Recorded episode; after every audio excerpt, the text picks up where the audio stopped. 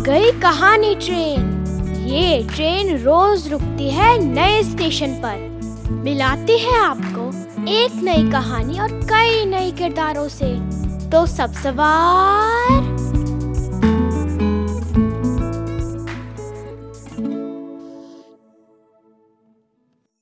आज की कहानी है फुटबॉल। इसे लिखा है कोमल ने। याद है ना? कहानी सुनने के बाद कहानी पर बातचीत भी करनी है। इसलिए कहानी आप सभी जरा ध्यान से सुनिएगा। रेहाना के घर के पास बाज़ार लगा है।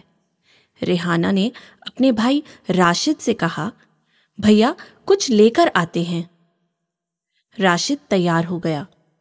दोनों दादी जी के पास पहुँचे। दादी जी ने उनसे पूछा, क्या लाओगे तुम दोनों? राशिद बोला, दादी जी, मुझे मोटर कार पसंद है। मैं मोटर कार लूँगा। रेहाना को गुड़िया पसंद है तो इसके लिए गुड़िया ही लेंगे। तुम्हें कैसे पता कि मैं गुड़िया ही लूँगी? रेहाना ने पूछा।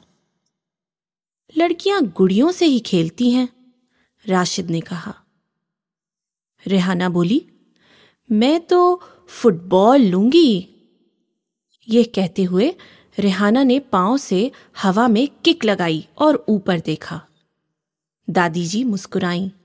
फिर उन्होंने दोनों को उनकी पसंद के सामान खरीदने के लिए पैसे दिए। आपस में बातचीत कीजिए कि कहानी में कौन कौन था। कहानी में क्या क्या हुआ? आपको इस कहानी की सबसे अच्छी या खास बात क्या लगी? जरा सोचिए क्या लड़कियाँ हमेशा गुड़ियों से ही खेलती हैं? क्या उन्हें कोई और खेल पसंद नहीं होता? यदि नहीं तो राशिद ने ऐसा क्यों कहा? अपने दोस्तों और घर वालों की पसंद, नापसंद की चीज़ों की एक सूची बनाइए और अपनी डायरी में लिखिए। कल हम आपके लिए एक नई कहानी लेकर आएँगे। तब तक इंतज़ार कीजिए।